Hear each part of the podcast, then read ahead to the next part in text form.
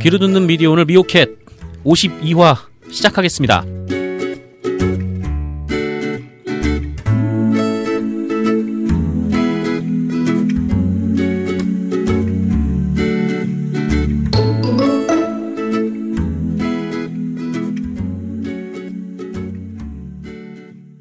자, 미오캣 52화 시작하겠습니다. 진행을 맡은 저는 미디어오늘의 정상근 기자입니다. 오늘 나오신 두 분 기자분 소개를 하고 방송 진행하도록 하겠습니다. 오늘 책팔로 나왔죠? 책팔로 나온 네. 미디어오늘 조윤호 기자입니다. 네, 조윤우 기자입니다. 그리고 미디어오늘 차연아 기자님 나오셨습니다. 네, 안녕하세요. 차연아입니다. 네, 반갑습니다. 어, 나왔어요, 드디어. 예. 네, 나쁜, 나왔습니다. 나쁜 뉴스의 나라. 지난주 수요일부터 서점에 다 깔렸습니다. 네, 지난주 수요일, 그게 몇- 네, 네. 며칠이죠? 어, 11일. 네, 11일자로 온라인 서점과 오프라인 서점에 다 네, 배포가 됐죠. 11일 날 출간이 돼서 절찬리에 네. 철- 네, 절찬리. 판매가 되고 있습니다. 네, 판매되고 어. 있습니다. 벌써 2세는 찍었고, 이세 찍었죠. 네, 그리고 알라딘 초기 화면에도 뜨는 알라딘과 교보. 네, 기염을 토했습니다. 네. 지금 근데 되게 생각지 못한 변수가 하나 나왔는데요. 뭔데요? 네. 아. 한강이라는 이게 책을 사는 분들 네, 한강학제. 사는 분들은 알겠지만 책을 사시는 분들이 한 달에 뭐 책을 얼마 산다 이 소비량이 정해져 있어요. 그렇죠. 그렇기 때문에 이 소비로 다른 책을 사면 음. 이제 또 다른 책들은 상대적으로 안 사게 되거든요. 그렇죠. 지금 이제 되게 열심히 이제 독립 영화를 만들었는데 네. 지금 11호가 떴습니다. 그렇군요. 네, 그래서 예, 네. 좀 한강의 공세. 예, 걱정이 되고 있는데 그래도 제가 요새 출판 뭐 순위 이런 걸 계속 보거든요. 네. 하루에 세 번씩 들어가서 보는데 미디어오늘보다 더 많이 네, 들은 의전을보다 알라딘을 더 많이 들어가고 그렇죠. 있어요. 알라딘인가 어딘가 보면은 그 판매 지수가 뭐 수치화돼 가지고 옆에 예, 나와 있는 게 알라딘- 있었더라고요. 알라딘과 예스24 둘 네. 다 나오는데 네. 그래도 약간 조금씩 조금씩 굉장히 더디지만 네. 올라가고 있어서 아, 그렇죠. 네. 예. 예전에 저도 항상 그거를 보며 네, 그날에 희비가 갈렸죠, 아침에. 그렇죠. 그 지수가 얼마냐에 따라서. 아, 근데 그 풍문에 이미 몇 건이 네, 네. 네, 중고 중고 시장이 나왔다고. 알라딘 같은 네. 경우는 제가 책이 배포가 안 됐는데도 중고 서적이 하나 올라왔더라고요. 아, 이거는 가능성이 하나죠. 네네. 제가 미리 이제 서- 선물이나 네. 기사를 쓰라고 이제 줬더니 네. 어떤 인간이 중고 서적에 올렸다. 네. 그래서 이제 고민을 많이 했어요. 음. 잡아내야겠다. 아, 그때 기자들한테 제공을 할 때 네네. 앞에 사인을 해서 줬습니까? 그렇죠. 다 써서 줬죠. 근데 어. 그게 이제 친한 기자들은 네. 멘트가 다 달라요. 네. 근데 이제 출판사나 제가 봤을 때, 아, 그냥 보낸 것도 있잖아요. 네네. 그럼 되게 간단하게 써서 보냈거든요. 아, 그래요? 어. 네. 음. 아마 그런 이유가 아닐까. 제- 설마 이제 제 주변 분들이 그랬을 것 같진 않고. 그걸 모르죠. 아, 그걸 모르는데, 어쨌든 가서 확인 네. 한번 해보셔야 될 것 같은데. 제가 그래서 구매를 하려고요, 그 책을. 아, 그 책을 네, 대체 그래서- 아, 누가? 직거래를 해서 네. 직접 현장에 만나서. 중고나라처럼. 네. 왜 그렸어? 왜 네. 그러셨어요? 거기서 이제 현피가 발생할지 아닐지는 음. 어쨌든 뭐 그러니까 중고나라는 아니고 네. 다른 온라인 서점에 몇 개가 더 올라왔는데 네. 그거는 뭐 괜찮았어요. 그래도 뭐 어쨌든 사신 거잖아요. 아, 그럼요. 어쨌든 네. 사고 다른 분들이 이제 더 봤으면 좋겠다. 음. 그래서 어쨌든 유통을 활성화 시켜주신 거기 때문에 네. 그거는 상관이 없습니다. 근데 음. 문제는 처음에 그놈. 증정인데. 네.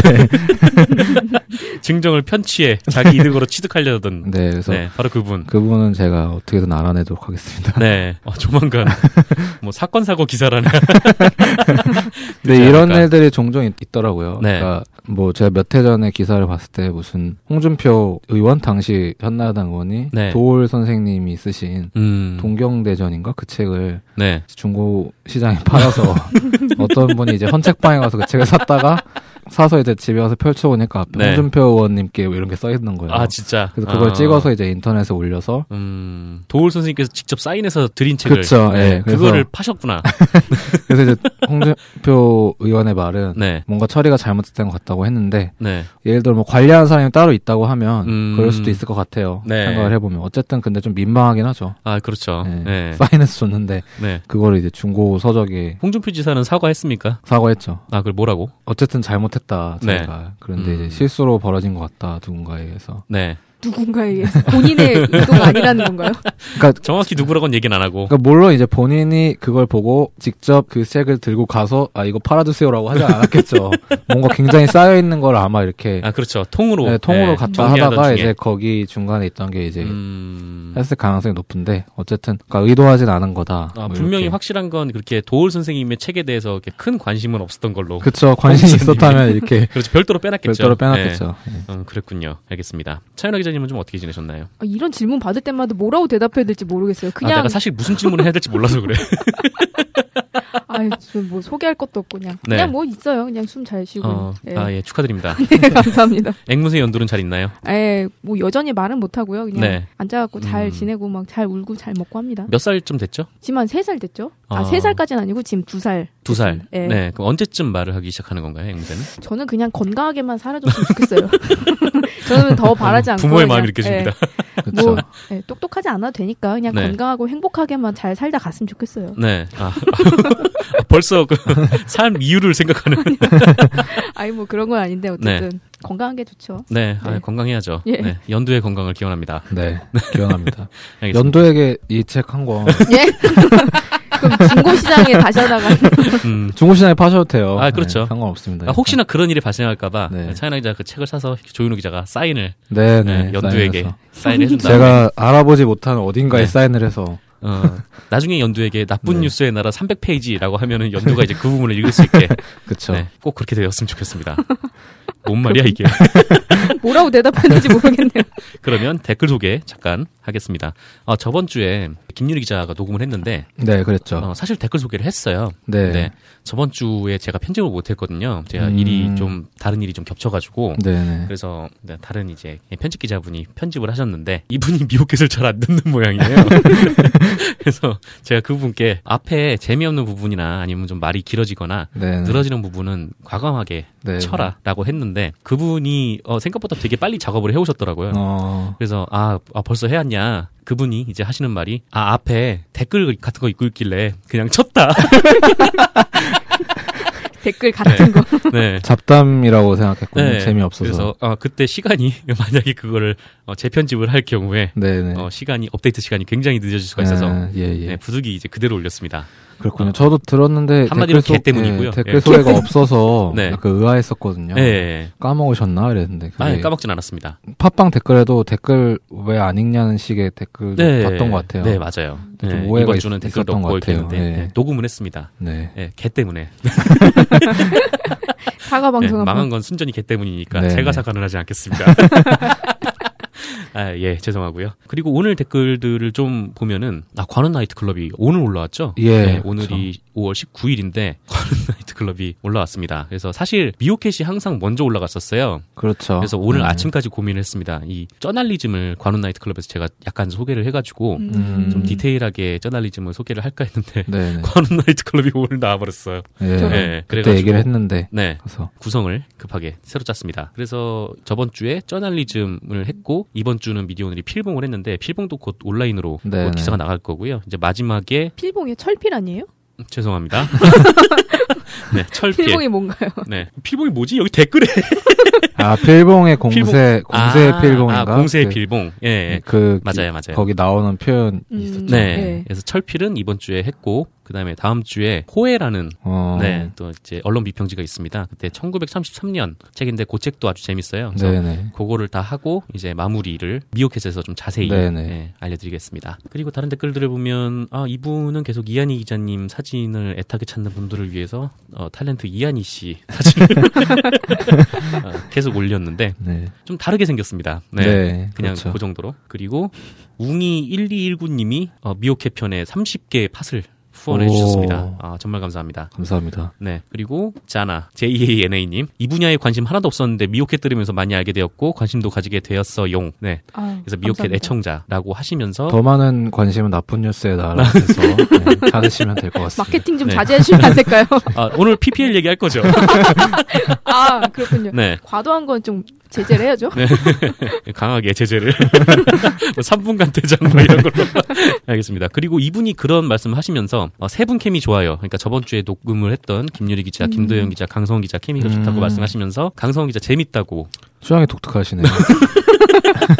아 뭐 그 저희는 당연히 이제 취조를 하는데 그쵸. 어, 저랑은 잘 안 맞으실 것 같은 느낌이 아재 납니다. 개그 이런 거 좀 좋아하시는. 음. 그러게요. 네. 그리고 도솔천님께서 조윤우 기자님의 신간 나쁜 뉴스의 나라 2세 들어갔다는 말에 저도 두 권 주문했습니다. 아, 감사합니다. 네, 그래서 젊은이들이 많이 보길 바란다는 기자님의 뜻에 따라 네네. 한 권은 대학원 다니는 후배에게 선물을 아, 하셨다고. 네. 예, 그리고 이분이 제안을 해주셨어요. 네네. 만약에 10세가 나온다, 네. 그러면 최기하 보도국장에게 하나 보내달라. 아, 알겠습니다. 요거는 공약을 꼭 네, 네. 지켜주시죠. 알겠습니다. 앞에 네. 씨 써서 보내겠습니다. 이런 거 편집해야 되죠. 어, 네, 여러 건 편집해야 되는데. 아, 그래요. 바나나, 그럼 이 앞에 바나나라고 써서 네. 보내도록 하겠습니다. 그렇죠. 우리 미애가 과연 할지. 실세가 안 나올 거라고 생각하기 때문에 네네, 네, 알겠습니다. 막 질렀습니다. 그래서 저번 주 방송은 제가 편집을 안 해서 아직 미처 못 들었는데 어, 이태웅님께서 미혹해서 듣다가 좀 가끔 위험하다 싶은 발언도 나온다고 네네. 이렇게 말씀하셨는데 뭐, 바- 어, 뭐 하는 짓거리인지 모르겠다 이런 말을 네네. 어떤 기자분이 하셨나 봐요. 아, 그래요? 네, 뭐 기계적 중립은 안 되지만 그렇다고 편향은 더 지양되었으면 네네. 음. 좋겠다라고 하셨는데 맞는 말씀입니다. 편향적이지 않고 뭐 불쾌하지 않게 저희가 잘 방송 만들도록 하겠습니다. 그리고 BN님 자주 달아주시는 원래 E BNDESIG님이었는데 네네. 읽기가 어렵다고 뒤에 부분을 빼고 이제 비엔님으로 고치셨어요. 아, 저희를 네. 위해서 배려를 해주신 아 거예요. 정말 감동적이죠. 네 이분께서 개인적으로 미오캣은 밤에 조용히 주- 집중해서 들으면 더 재밌다고. 오. 네. 온 신경을 집중하지 않으면 재미가 없다는 거예요. 아무도 얘기 안 하는 네. 그 한 한밤에 그렇죠. 한밤에 아무도 앵무새도 말을 하지 않을 때. 네 아, 댓글 감사합니다. 아 그리고 더 토르님 그 미오캣 팟캐스트에도 제 사진이 올라왔더라고요. 에? 제 사진이 올라왔었어요 게시판에. 아, 그 그래요? 미오캣 네네. 팟캐스트 게시판에 올렸는데 그 사진을 보셨나 봐요. 네네. 어, 정상근 기자님은 얼굴에 살이 통통하시네. 얼굴이 크신 건가? 라고 남겨주셨습니다. 정확히 얘기하면 제 얼굴이 큰 게 아니라 사람들이 작은 겁니다. 네, 아니, 얼굴이 이 정도인 거지. 그렇죠. 네, 알겠습니다. 그럼 뭐 댓글 여기까지 읽고, 예, 저희는 미오 뉴스 듣고 찾아뵙겠습니다.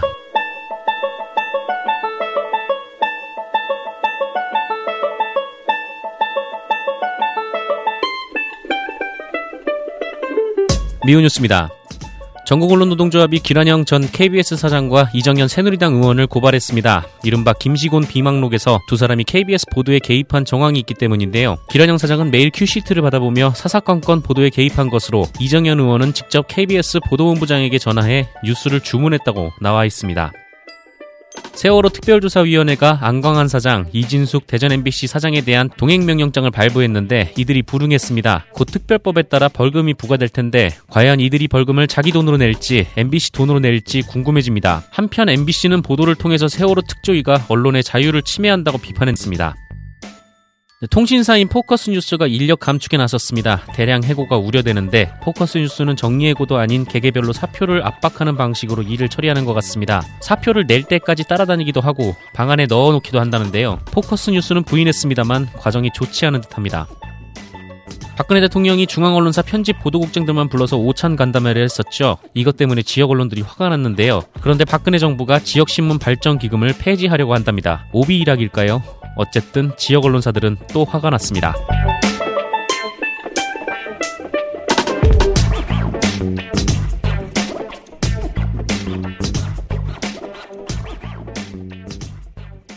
자, 미오 뉴스 듣고 오셨습니다. 그러면 1부 시작을 하겠습니다. 두 분 중에 네. 어떤 분이 먼저? 선배 먼저 하시죠. 네. 제가 먼저 할까요? 네, 일단 조윤우 기자님 얘기하기에 앞서서 네네. 좀이 나쁜 뉴스의 나라 좀 어떤 책인지 간단하게 소개를 하고 네. 네. 간단하게 말고 좀 길게 해야 되나요? 안 됩니다. 과도한 감정 네. 감고. 일단 아, 3분간 네. 저희가 정적이 흐를 경우에 과도한 PPL로 종료를 했다고 예, 생각하시면 되겠습니다. 이게 책 제목은 여러 가지가 있었는데 네. 그 중에 제가 선택한 제목이 됐어요. 음, 나쁜 뉴스의 나라는 제목을 네. 원래 이제 출판사에서는 이거 말고 다른 제목들 여러 개 생각했었는데 아, 대표적으로 좀 어떤 거를 생각했었죠? 뭐 이제 이게 아무래도 기자에 대한 불신을 담은 거라서 음, 뭐, 제목에 이제 불신이란 말이 들어갔으면 좋겠다. 불신. 네, 네. 그러거나 아니면 뭔가 이제 뉴스를 어떻게 읽는가 뭐 네. 이런 방법 뭐 이런 이야기들 네. 이런 게 들어갔으면 좋겠다고 했는데 저는 나쁜 뉴스의 나라를 밀었어요. 음. 이게 좀 중의적인 의미라고 생각해서 밀었는데 네. 이게 뉴스 수식어가 두 개 붙는 거거든요. 네. 나쁜 뉴스기도 하지만 나쁜 나라기도 하다. 음. 단순히 이제 나쁜 뉴스라고 하는 것은 네. 기자들이 나빠서 만드는 게 아니라 네. 기자들이 물론 나쁜 기자들도 있어요. 네, 바나나 같이. 근데 이제 그런 그래서 만드는 것도 있지만 그런 기자들을 만들게 하는 어- 대한민국 언론의 어떤 현실이 있다. 네. 나쁜 나라가 있다. 두 개 다 네. 문제다. 이렇게 드러내는 차원에서 이 나쁜 뉴스다라고 제목을 지었어요. 아, 제목은 좋아요. 네. 제목도 좋고 내용도 좋은데 네. 그- 일단 3초 퇴장. 네네. 이게 나쁘다는 게 이제 나쁘다는 말을 하면 되게 감정적인 걸로 좀 받아들이실 수 있는데 네. 영어로 치면 이제 bad가 아니라 wrong의 의미거든요. 뭐요? 그러니까 뭔가 보고 약간 뭐요? 불쾌한 뉴스도 문제지만 네. 아, 전 네. 롱인 줄 알았어요. 길. 네, wrong. wrong. 네, 잘못된. 잘못된. 네. 사람들의 가치관에 잘못된 그릇된 영향을 미치는 음. 그런 뉴스를 제가 나쁜 뉴스라고 정의를 해서 네. 이 뉴스가 너무 많고 나쁜 뉴스가 특히 더 많은데 네. 그럼 나쁜 뉴스가 왜 나쁜지 음. 이런 뉴스는 어떻게 만들어지는지 네. 알 권리가 있다고 생각하거든요 독자들은 아, 그럼요. 네, 네. 그래서 그런 부분들을 기자 입장에서 네. 좀 정리한 책이고 네. 기자들은 이제 어- 어쨌든 시스템의 노예가 되기 쉬운데 네. 그 노예가 되는 상황에서 자기 독자를 잊어버리고 있고 네. 독자는 또 이제 기자들을 이제 기레기라고 욕하는 상황에서 네. 이 둘 사이의 간극을 좀 좁혀보는 작업이 필요하다라는 음. 그러니까 취지로 이제 쓰게 됐습니다. 음, 그렇군요. 네 간단했죠 이 정도면. 어, 예. 간단했습니다. 네. 네. 3분간 퇴장 안 해도 될 것 같은데. 근데 앞에 이 책을 발간하면서 네네. 나는 이제 내용을 쓸 때 이제 그것도 음, 네, 한번 참고해서 읽어보시면은 네, 네, 네. 좋을 것 같습니다. 그렇죠. 네, 마지막에 이제 여러 사람 이름을 쓰면서 네네. 어, 나는 안 썼더라. 아 그래요?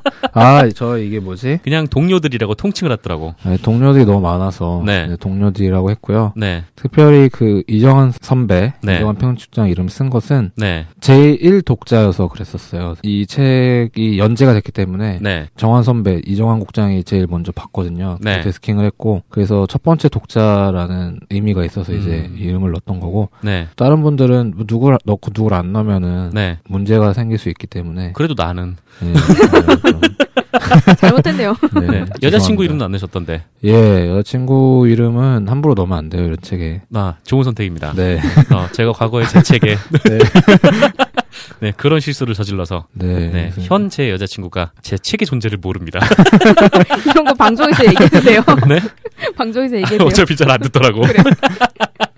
알겠습니다. 그러면 오늘 소개할 뉴스 네, 간단하게 네. 소개를 해주시죠. 제가 21주년 특집으로 뭐 기획 기사를 하나 썼었는데요. 네, 저 이제 정치부에 있다 보니까 정치 기사를 자연스럽게 쓰게 됐는데 음, 흔히 이제 네. 야당을 사람들이 보는 여러 가지 야당에 대한 이미지가 있어요. 네, 그 이미지 중에 하나가 무능하다. 무능, 예. 그렇죠. 너무 질이 멸렬하다. 음, 이런 인식이 많죠. 그래서 새누리당은 뭔가 되게 나쁜데 되게 잘하는 것 같은데 네, 야당 지지층 입장에서는 그렇다는 거죠. 그렇죠. 근데 이제 야당 더불어민주당은 뭔가 되게 지지해주고 싶은데 네, 약간 질이 멸렬하고 무능해 보이고 음. 뭔가 이런 이미지가 분명히 있어요. 네, 흔히 말해서 착한 바보 같다는 약간 그런 음, 말을 쓰는 분들도 있더라고요. 모자르지만 착한 친구, 막 이런. 그쵸. 네, 이 차이가 어디서 오는 걸까? 네, 라는 고민을 하다가 두 정당의 조직의 특성에서 네, 이런 차원이 오지 않을까라는 생각이 들어서 제가 뭐 음. 그 조직에 들어가 있지 않기 때문에 네, 조직에 계셨던 분이나 있었던 지금도 있는 일하고 있는 네, 분들의 의견을 좀 여러분의 의견을 들어서 음, 좀 구성을 해봤어요. 네네. 좀 어떤 차이가 있나요?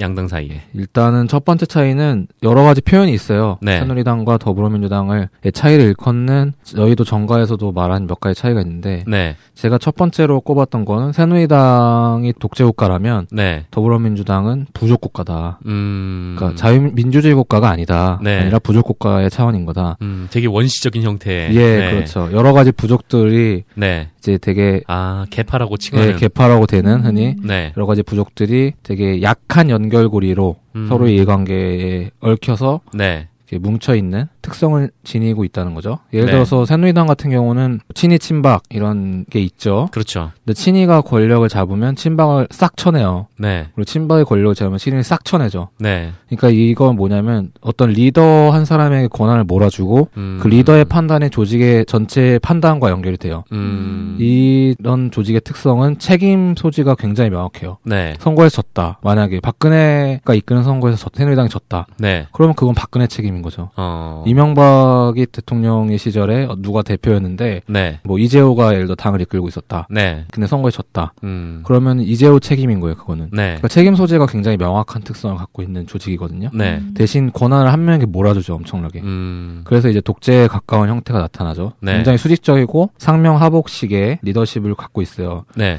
예컨대 지난해 유승민 원내대표 가지고 네. 태- 박근혜 대통령이 유승민 의원을 쫓아냈거든요, 사실상. 그렇죠. 쫓아냈을 때 엄청 싸웠어요, 자기네들끼리. 음. 싸우다가도 이제 의원총회에서 결정이 났어요. 네. 유승민 물- 일단 물러나라. 네. 그래서 유승민 의원이 물러나니까 네. 김무성 대표가 다음날 최고위원회에 와서 아, 우리에게 지금 필요한 것은 어, 무건이다. 그러니까 말하지 않는 거다. 침묵이다. 음. 어, 다들 좀 자제해 달라. 네. 라고 하니까 언론에다가 아무도 말을 안 해요. 의원들이. 어. 그러니까 새누리당이라는 조직은 엄청 자기네끼리 막 싸우다가도 네. 뭔가 한번 조직에서 판단이 내려지면 그걸 싹 따르는 거예요. 이렇게. 음. 그러니까 되게 싸우다가도 한번 자기가 동의하지 않는 네. 결정이 내려진다고 해도 그거에 따라서 조용해지는 거죠. 음. 그 되게 사실 비민주적인 조직이죠. 어떻게 보면. 그렇죠. 여러 가지 의견의 차이도 있을 수 있고 자기가 승복하지 못할 수도 있는데 음. 근데 반면에 더불어민주당은 뭐 이런 일사불란함이 없어요 네. 조직에 예를 들어서 문재인 대표가 주도해서 뭐 혁신안을 만든다 네. 그러면 당원 뭐 이렇게 중앙위원회 의결 이런 걸 거쳐서 통과될 거 아니에요 나름 이제 체계를 거쳐서 그쪽도 그렇죠. 그렇죠. 통과되는데 그 회의를 할 때부터 무슨 거기서 문재인에게 동의하지 않는 네. 사람들은 일단 다 나가버리죠 네. 보이콧을 하고 그렇죠. 이게 일상화됐어요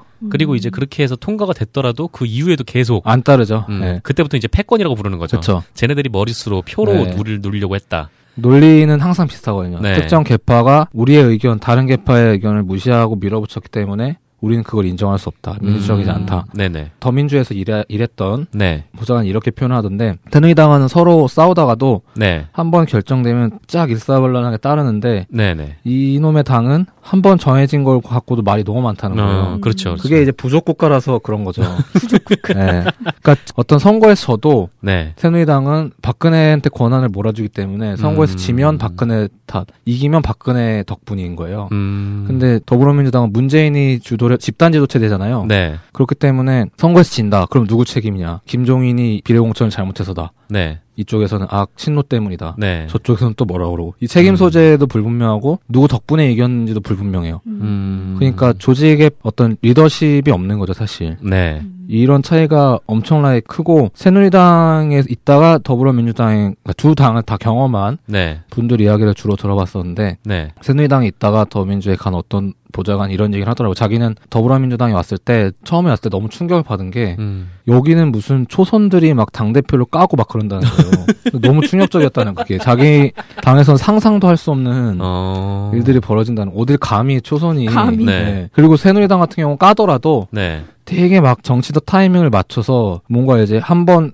딱 해서 이렇게 가장 극적인 효과를 볼 수 있게 그렇죠. 참다 참다 이렇게 딱 하는 음, 건데 초선 모임 같은 네. 걸 만들어 가지고 네, 거기서 네. 성명서 하나 딱 내고 그렇죠. 그리고 다시 또 싹 빠지는 네. 더불어민주당은 무슨 일 있을 때마다 SNS에다가 막 뭐라고 쓰고 음. 막 아. 뭐 뭐 언론 나와가지고 막 하고 이- 이런다는 거예요. 네. 그래서 자기는 그게 너무 충격적이었다고 얘기를 하더라고요. 음. 근데 이런 식의 표현을 또 다른 표현하자면 아까 부족국가라는 말을 더불어민주당은 흔히 이제 정당이라기보다는 네. 상가 번영회다. 음. 상가 번영회. 네.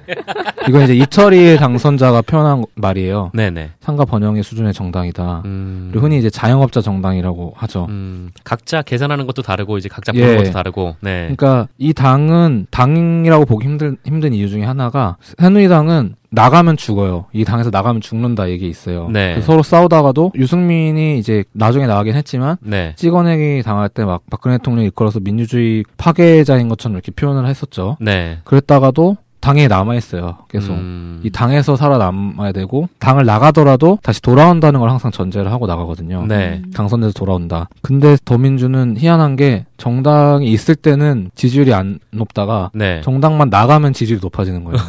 손학규 같은 사람이 대표적이죠. 그렇죠. 정당 안에 있을 그분이 뭔가 대선 주자고 이런 게 없었는데 네, 네. 갑자기 칩거를 하면 지지율이 막 올라가는 거예요. 어, 그렇죠. 그리고 그 대구의 홍일학 의원도 그쵸. 네. 탈당하면 몸값이 탈당하고, 올라가는. 네. 문재인 대표도 칩거에 들어, 김종인 대표에게 넘기고, 칩거에 들어간 이후 지지율이 많이 올랐거든요. 음. 그러니까 이 당은 뭔가 가만히 있으면 지지율이 오르고, 네. 당을 나가고, 당, 뭔가 당에서 멀리 떨어져 있는 느낌을 줘야 음. 지지율이 오르고 인기가 높아지는 근데 또 희한한 그, 정당이라는 예, 근데 또 거죠. 그렇게 하자니 또 올라가는 데는 또 한계가 있고 그쵸. 예, 가만히 있을 때는 그러니까 이철이 소장이 이렇게 표현했는데 이 당은 어 수틀리면 언제든지 나가고 음. 또 언제든지 다시 불러들이고 네. 그러니까 탈당도 쉽고 입당도 쉬운 정당이다. 음. 이런 식으로 이제 표현을 하, 하셨더라고요. 이걸 다른 말로 하면 자영업자 정당이라는 거죠. 네. 그러니까 의원들이 각자 개인 플레이를 하는 거예요. 음. 그러니까 이슈를 이슈 파이팅하는 방식이 새누리당과 더불어민주당이 달라져요. 자연스럽게. 네. 음. 새누리당에선 자- 중앙에서 이걸 우리 이렇게 하자고 하면은 쫙 이렇게 따라서 팀플레이. 팀 플레이를 하는 거죠. 네. 근데 더불어민주당은 스타 개인 의원들이 음. 은수미가 나와서 장하나가 나와서 네. 그러니까 이슈에 힘이 안 실리는 거죠. 음. 그리고 이슈를 주고도 생각이 너무 달라요. 네. 예컨대 어떤 보좌관이 그런 말 하던데 한노미 소속 의원들이 세- 더불어민주당 의원들이 지난해 최저임금 만원 네. 이런 주장을 했는데 과연 더불어민주당 의원들 다수가 거기 동의했을까라고 하더라고요. 음. 동의하지 않, 않는다는 거예요. 그 네. 주장에. 최저임금 만 원에. 네. 네. 왜냐하면 대부분의 지역구를 가진 의원들이 지역에서 만나는 사람들 자영업자이기 때문에 네. 최저임금 올리는 걸 싫어한다는 거죠. 음. 오히려 그 대놓고 반대하는 사람도 있고 네. 오히려 그리고 만약에 뭐 진선미 의원이나 이런 분들이 성소수자나 소수자 관련된 법안을 발의하면 네. 되게 의원, 따, 의원- 싫어하는 의원들도 있고 네. 그러니까 예를 들어 새누리당은 이자스민 같은 네. 네. 사람들을 데려오면 예를 들어 지도부에서 박근혜 당시 비대위원장이 데려와서 우리 이제부터 이 이슈를 할 거다 하면은 네. 네 이렇게 하고 딱 한다는 거죠. 음. 근데 더불어민주당은 은수미나 장하나 뭐 김기식 이런 사람 데려와도 네. 쟤 너무 왼쪽인 거 아니야? 아, 쟤 음. 어, 친노에서 데려왔어. 음. 이렇게 하니까 활용을 못 하는 거죠. 비례대표를 데려와도. 음. 근데 정확히 얘기하면 그 네. 새누리당 같은 경우에는 활용하는 척을 하는 거 그렇죠. 아닌가요? 예, 근데 실제로 그런 뭐 것도 있더라고. 아니고. 예를 들어 뭐 제가 최근에 그 이자스민 의원실에 계신 분을 만났는데 네. 본인들도 알고 의원들도 이제 활용하고 활용하는 척하고 버렸다는 거예요, 사실상. 네. 근데 이제 새누리당이 잘하는 점은 뭐냐면 포럼 같은 걸 여의도원권에서 열자고 하더래요. 네. 그래서 이자스민 의원실에서 구축해놓은 자료들을 다 가져갔다는 거예요. 어. 그러니까 정책의 연속 비례대표는 활용하면서 버리면서도 그 비례대표가 쌓아놓은 성과는 여의도연구원이 다 가져간다는 거예요. 음. 그래서 정책의 일관성이 생긴다는 거죠. 네. 음. 근데 이게 중앙 집중의 효과인 거죠, 사실. 어. 그런 거는 새누리당이 되게 잘한다. 네네. 이렇게 표현을 하시더라고요, 새누리당 음. 안에서도. 왜 이렇게 됐을까요? 저는 여러 가지 차이가 있는 것 같아요. 네. 예를 들어 주 당의 역사가 달라요. 네. 크게는 새누리당은 이름은 바꿨지만 네. 정당의 안에 있는 사람 구성들이 크게 바뀌지 않았거든요. 음. 그다음에- 다 이제 뭐 네. 자유당, 민정당 그렇죠. 아, 이렇게 내려오던 다쭉 이어놓은 제보가 있는데 음. 더불어민주당은 이게 새누리당과 맞서야 한다. 네. 그래서 여기서 데려왔다가 네. 또 여기서 데려오고 네. 야권의 가장 큰 대선 후보인 안철수 문재인 두 명 다 네. 지금 밖에서 들어온 사람들이죠. 음, 그렇죠. 네, 문재인 의원도 원래 참여정부에 아, 있긴 네. 했었는데. 네. 당 사람은 아니었는데 네. 그 총선 대선 2012년 앞 총선 대선 앞두고 네. 시민사회 단체랑 이렇게 합당했을 때 들어왔었죠. 음, 음. 안철수 의원도 뭐 새정치인지 뭔지 아무튼 뭐 이상한 거 한다고 했을 때 합당하면서 네. 김한길 대표 시절에 당에 들어온 거죠. 음. 그러니까- 세력을 확장을 하려고 여기저기 이질적인 사람들을 끌어당기면서 통합을 음. 하는 과정으로 음. 성장을 하다 보니까 네. 그 이제 비토크라시라고 하더라고요. 비토권 거부권 정치가 횡행해졌다는 거예요. 음, 그렇군요. 가만히 생각해 보면은 2008년에 네네. 정동영 당시 후보가 이명박 후보에게 크게 졌잖아요. 그렇죠. 그 다음에 당시 민주당에서 이제 우클릭을 해야 된다라는 주장을 계속 한 거예요. 그래서 네네. 계속 뭐, 뭐 보고서를 내는데 그게 다 오른쪽 우경화하는 안들이고 그래서 네네. 그쪽 관련된 사람들을 계속 끌어모아 계속 네네. 끌어모으다가 갑자기 지 2010년 지방선거에서 무상급식 이슈가만 불거지면서 아 좌클릭을 해 그렇죠. 그러면서 이제 또 왼쪽에 있는 사람들을 계속 끌어와 네네. 예, 그렇게 됐던 게 계속 반복이 됐던 것 같아요. 예. 그러니까 그런 식으로 부족들이 생겨나는 거죠. 계속 음. 당 안에. 그러다 보니까 뭐 어떤 부족이 정권을 잡느냐가 되게 중요해지고 네, 이 더불어민주당은 무슨 무슨 개가 너무 많아요. 막 그러니까 무슨 손학규, 손학규계, 뭐 정세균계, 김부겸계, 예. 네, 진짜 정체를 알 수 없는 그 부족들이과 그 부족장들의 연합 체계이기 때문에 음, 이게 일사불란하게 새누리당처럼 안 되는 거예요. 그리고 네. 보좌진이나 당직자들 문화도 좀 다르다고 하더라고요. 음. 그러니까 어떤 보좌관이 이렇게 표현하던데 새누리당은 약간 공무원 조직 같다. 어, 그래서 위에서 시키는 일사불 대로 일, 일사 네. 이걸 하라 이러, 정책을 하라 이러면은 네, 어 해야죠 이러면서 딱 음. 열심히 사무적이라는 거에 되게 관계가 네, 네. 그래서 뭔가 어 이거 우리 이념에 안 맞는 거 아닌가 우리 보수 정당인데 이런 생각을 안 한다는 거예요. 음, 그냥 위에서 네, 까람 네. 깐다. 그쵸. 네. 그리고 그 집권을 오래 해봤기 때문에 청와대나 정부 기관에서 온- 왔다 갔다 한 분들이 많아서 네. 자연스럽게 공무원 인식이 이렇게 배는 거죠. 음. 청와대에 있으면 대통령이 시키는 거에 대해서 나는 이념이 안 맞는다고 안 해. 이럴 수 없잖아요. 그러면 날려, 짬이니까. 날려가겠죠. 네. 그 정보기관도 마찬가지죠. 네. 그러니까 여기서 왔다 갔다 한 분들이 많아서 자연스럽게 음, 그런 음. 문화가 있어서 네, 시키면 한다 네. 그런 건데 더불어민주당은 동지적 관계라는 거예요 사람들이. 음, 예를 들어 다 가- 민주화 어, 운동하던 네, 그런 동지들. 사람들이니까 어. 가져와 아 이거 우리 이념에 안 맞아 음, 이거 해야 되는 거야 이렇게 나오고 토론하고 서로를 설득하려고 그러고 네, 그러니까 이게 장점도 있어요. 그렇죠. 네, 토론이 가능한 문화는 기본적으로 좋은 거고 네, 이제 그런 과정을 통해서 브레인스토밍이 잘 되는 집단이 더 좋은 정책을 생산할 수도 있죠. 네, 네. 근데 이제 이게 되게 일사불란한 새누리당에 비해서는 되게 약점으로 작동을 하는 거죠. 음. 그러니까 예를 들어서 제가 두 당에 있던 어떤 보좌관한테 듣기로는 네. 카톡방에서 얘기하는 것도 서로 너무 다르대요 문화가. 아, 보좌진들이나 네. 당직자들끼리. 예를 들어서 선거 때 와 우리 현수막을 붙입시다 위에서 네. 이런 현수막을 붙이라고 예를 들어 뭐 어떤 뭐 후보에 관한 어떤 현수막을 붙이라고 왔다 이러면 새누리당에 딱 누가 글을 올려요 그러면은 네. 그러, 아 그러면 누가 나와서 인쇄는 너가 하고 현수막 여긴 이- 네가 붙이고 여긴 네가 붙이고 이 얘기가 바로 나온대요. 어. 실무적인 이야기를 하는 거예요. 네. 음. 어떤 안이 던져지면 근데 스- 더불어민주당은 어떤 현수막을 붙이자 이러면 아 이거 이 문구가 말이야 와.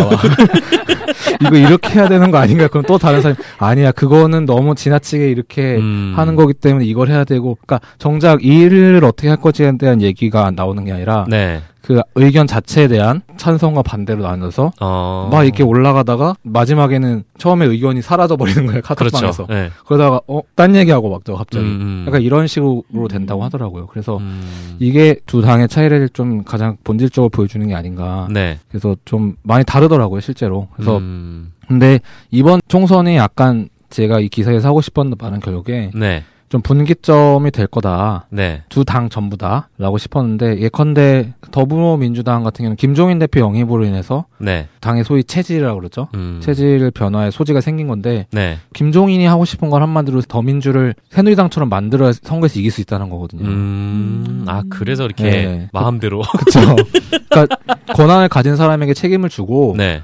아닌 사람들은 닥쳐라. 음. 아, 이건 거죠. 한마디로 김종인이 음. 하고 싶은 말은 네. 내가 비례대표 나를 셀프 공천을 했으면 네. 내가 상징성 있으니까 나를 내세운 거고 음. 그럼 너네들은 그걸 내 권한을 침해하면 안 되고 어, 니네가 뭔데 나를 판단해. 그렇죠. 네. 그래서 자꾸 그런 식으로 중앙위 가서 최고위에서 결정한 거 중앙위에서 뒤집히니까 네. 운동권 정당 소리 듣는 거 아. 아니냐. 음. 이게 김종인의 마인드인 거죠. 음. 근데 새누리당이 있던 입장에서 이렇게 해야 새누리당을 이길 수 있다. 음. 어, 새누리당은 저렇게 일사불란하게 하는데 우리는 부족국가처럼 이렇게 하면 되냐. 네. 음. 이게 김종인의 마인드인 거예요. 그러니까 당의 체질을 개선하다는 얘기를 김종인이 계속 했어요. 네. 김종인 대표가 얘기할 때마다 당의 체질을 개선해야 수권 정당이 된다. 음. 이 말은 바꿔 말하면 우리가 새누리당처럼 돼야 된다. 음. 그래야 정권을 잡을 수 있다는 게 김종인의 생각인 거죠. 음. 어. 근데 이게 사실 성공을 할 것이냐 네. 는 여러 가지 문제가 있어요. 왜냐하면 일단 현실적으로 부족들이 너무 많은 게 있고 그렇죠. 이 부족들을 뭐 강제로 쳐내지 않는 음, 이상 조직 문화가 다른데. 네, 조직 문화 다르고 또 지지층도 너무 달라요 사실. 지- 음. 지지, 저는 이 얘기도 핵심인 것 같은데 네. 새누리당의 지지층은 되게 안정적이고 뭔가 조용하게 이렇게 침묵을 지키다 한마디 이렇게 해서 뭔가 음. 상황을 바꿀 수 있는 그런 리더를 좋아해요. 그런 네. 정치. 음. 박근혜가 대표적인 사례죠. 네. 그분은 이제 뭔가 안정감 있는 그런 이미지의 정치인을 좋아하죠. 네. 근데 실제로 안정하진 않지만 네. 굉장히 불안정하지긴 하죠 요새. 근데 그래도 일관되게 일을 안 하시는 것 같긴 하더라고요. 그쵸. 예. 이제 어쨌든 더불어민주당 야당 지지층은 되게 자유롭고 뭔가 쿨하고 네. 누가 잘못된 말하면 거기에 대해서 바로바로 막 반박도 하고 음. 이런 정치 말을 많이 하는 정치를 좋아하는 거예요. 음. 노무현 대통령이 대표적인 사례였죠 사실. 네네. 그러다 보니까 지지층이 너무 다르거든요. 음. 그러니까 김종인의 생각이 성공할 수 있을까가 네. 이제 첫 번째 포인트인 것 같고 네. 대선을 다가온 입장에서 네. 또 다른 건 새누리당도 마찬가지인 거예요. 새누리당의 장점은 갈등이 관리가 돼요 당 안에서. 음. 그게 새누리당이 여태까지 제가 설명드린 최대 장점이에요. 음. 싸우다가도 같은 편이에요. 근데 이번 선거에선 갈등이 관리가 안 된 거예요. 아. 아. 친이 친박이 서로 싸우다가 친박이 끝까지 네. 이게 진- 어느 정도 네. 좀 어느 정도 선까진 가고 이제 네. 그 이상 넘어가면 안 되는데 네. 이번에는 그 이상을 넘어가 그 이상 버리고. 넘어가서 대거 탈당을 해서 네. 무소속이 생겨나고 네. 그 과정에서 엄청난 공천 자음이 생겨나니까 새누리당의 지지자들이 실망한 건 사실 그 점인 거죠. 아. 싸울 수 있는데 왜 관리를 못해 왜 너네가? 관리를 못하냐. 네. 당선- 그러니까 새누리당 지지자들이 투표를 안 하게 되고 음. 여기서 또 하나 포인트가 있는데 상명화법식 조직 체계가 가진 단점이 뭐냐면 네. 이제 이런 말씀들 하시더라고요 보좌관들 보면 지역에서 일한 특히 현장에서 일했던 분들은 네네. 지역에서는 민심이 이상하다는 걸 사람들 만나니까 네. 직감을 했다는 거예요. 어. 근데 중앙에 보고를 못했다는 거예요 이거를 왜요? 음. 중앙에 보고하면 당장 중앙에서 야 너 왜 지역 관리 그따위로 해서 이런 게 나왔냐 아. 이런 식으로 바로 지- 이게 날라온다는 거예요. 아, 그리고 이단협자기 같은 게. 어. 네, 그리고 쫓겨나거나 거기서 네. 그러니까 당 지지율이 떨어 그러니까 이거를 숨기는 거예요 이거를. 어. 사람들이. 어. 그래 그래도 여론조사 높은데 우리가 이기겠지 뭐 네. 이러고 그냥 덮어버린 거죠 이거를. 음. 그러니까 이게 중앙에 제대로 전달이 안 되면서 상명하복식 독재 국가의 네. 단점이 드러난 거죠. 그러면서 음. 중앙에서는 당 안의 공천 갈등을 위한 관리가 전혀 안 되고 네. 이번에도 무슨 친박들이 나와가지고 무산시켰잖아요. 네, 김용태. 네, 김용태 예, 김용태 혁신이- 의원의 혁신위. 예. 사실상 정진석 원내대표에게도 비토를 놓은 건데, 그러니까 이게 갈등 관리가 안 되는 대목을 보여주는 거죠 사실. 음. 그러니까 예전에는 뭔가 당을 위해서 그래도 새누리당이라는 존재를 의 집권을 원했는데 네. 지금 어떤 새누리당 내 주류 의원들의 생각은 그게 아니라 이제 친박이 잡아야 된다 무조건. 음. 그러다 보니까 부족 국가가 돼버는 거예요 더민주처럼 사실. 아, 그렇군요. 그래서 약간 이번 총선에서 보여준 지점들은 각 당이 서로의 영역을 넘나들면서 네. 더민주는 어쨌든 일정 부분 성과를 챙긴 거고요. 네, 근데 이 네. 성과가 대선까지 이어질지가 미지수인 거고. 네. 음. 새누리당은 더민주 같은 모습. 실제 네. 조중동에서 어제 사건 나고 나서 조선일보 중앙일보에서 바신박을 뭐라고 표현했냐면 너네 친노 운동권처럼 하지 말라고 표현하더라고요. 네, 교묘하게 같이 가는. 그렇죠. 그러면 같이 가는데 사실 음. 같이 가는 거고 이제 물타기로 보일 수도 있지만 사실 조선일보 같은 쪽에서 보기에는 친박들이 네. 하는 행태가 이제 자기네들이 비판했던 운동권들하고 음, 음. 똑같다. 아, 너네 음. 뭐가 다르냐. 음. 어? 뒤 결정을 따라야지 당에서 결정했으면 말이야. 어? 네. 나와가지고 이상한 사람을 소리 까야지. 나고 음. 이런 생각으로 하는 거죠. 네. 그러니까 이게 이번에 이제 총선이나 대선을 보실 때 네. 당 각 당의 조직 문화가 어떻게 변화할지 네. 과연 박근혜 대통령은 어떤 판단을 하실지 네. 어제 더불어 판단을 하실까? 어제 더불어민주당 어떤 사- 분을 점심 때 만나서 밥을 먹었는데 네. 어제 그런 분 말을 하시더라고요. 아 만약에 정권 교체가 된다면 네. 자기 생각하기에 1등 공신은 박근혜다. 음. 그게 이제 그쵸. 당을 그런 식으로 망치고 있다는 거죠 대통령이. 네. 나 친박이 음. 원래 새누리당은 독재국가였는데 네네. 의도치 않게 이제 민주화 운동을 일으키고 있는 거지. 음. 독재자가. 네. 그렇죠. 뭐 어떻게 보면 새누리당 안에서는 네, 네. 자유당, 민정당 네, 이렇게 네. 쭉쭉 오면서 계속 그 사람들이 정권을 잡다가 이제 김영선 정부 들어오면서 네, 삼당합당으로 들어왔던 당시 민주화 세력 네, 네, 네. 일부가 이제 정권을 잡은 거잖아요. 그렇죠. 네, 그 다음부터는 그 김영삼 대통령이 거의 독재를 청산을 시작하면서 네, 네. 약간 좀 그 속된 말로 좀 찌그러져 있다가 네, 네. 네, 그게 이제 길을 계속 못 펴고 있다가 이번에 박근혜 정권 때 그렇죠. 드디어 이제 다시 일어나기 시작한 거죠. 네, 네. 네, 일어나기 시작했는데 이 사람들이 이제 다시 그쪽 민주하게 보면은 민주하게도 아니지만 네, 그렇죠.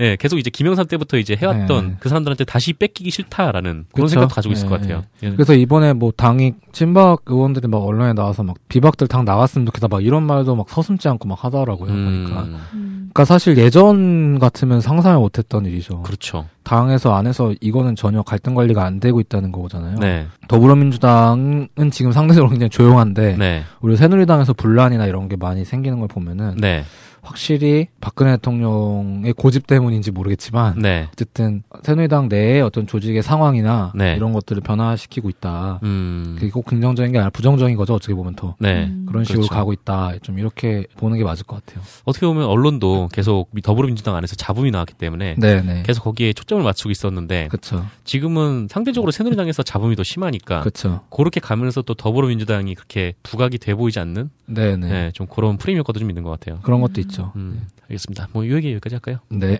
되게 재밌는 것 같아요. 듣고 있는데 저도 청취자처럼 음? 네, 듣고 청취자 있었어요. 차연아님께서 재밌다는 사연을 진짜요. 보내주셨습니다. 청취자의 소리.